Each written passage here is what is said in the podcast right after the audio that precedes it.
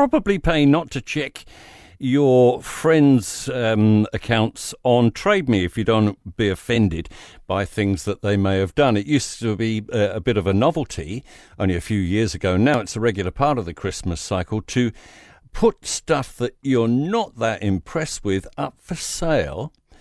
And I mean, some of these listings started to appear on Christmas Day itself. Barely was the wrapping paper uh, screwed up and put into the rubbish bin. Uh, Ruby Topsen from TradeMe is with us. Hi, Ruby.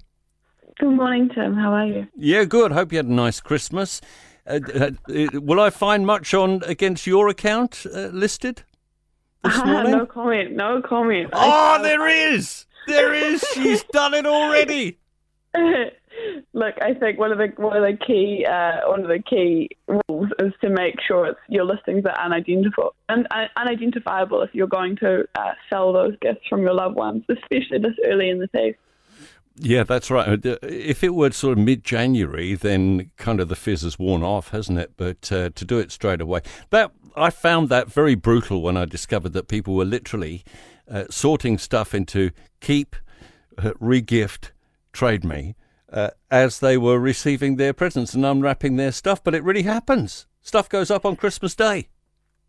Yeah, and look, we surveyed uh, over fifteen hundred Kiwis earlier, just last month, and um, it's, I found that on the whole, Kiwis are actually pretty okay with reselling gifts. Over half, fifty-seven percent, said that they'd feel fine if they found out that somebody had, had uh, something that they'd gifted someone had ended up um, being sold.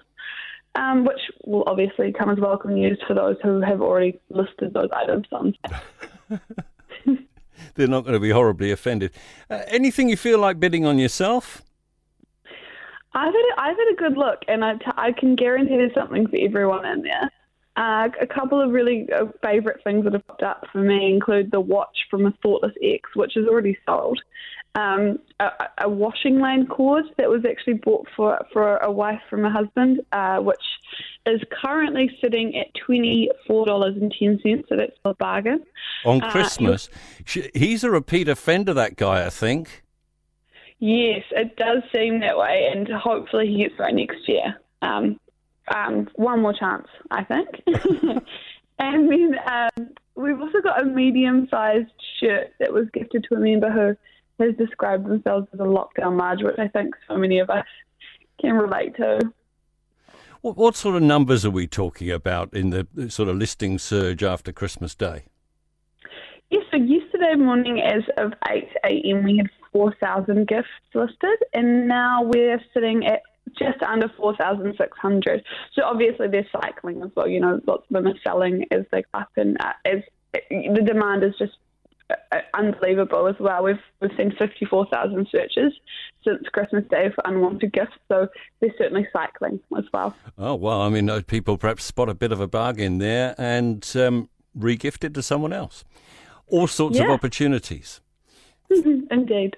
Thanks so much, Ruby. Ruby Topsen with TradeMe.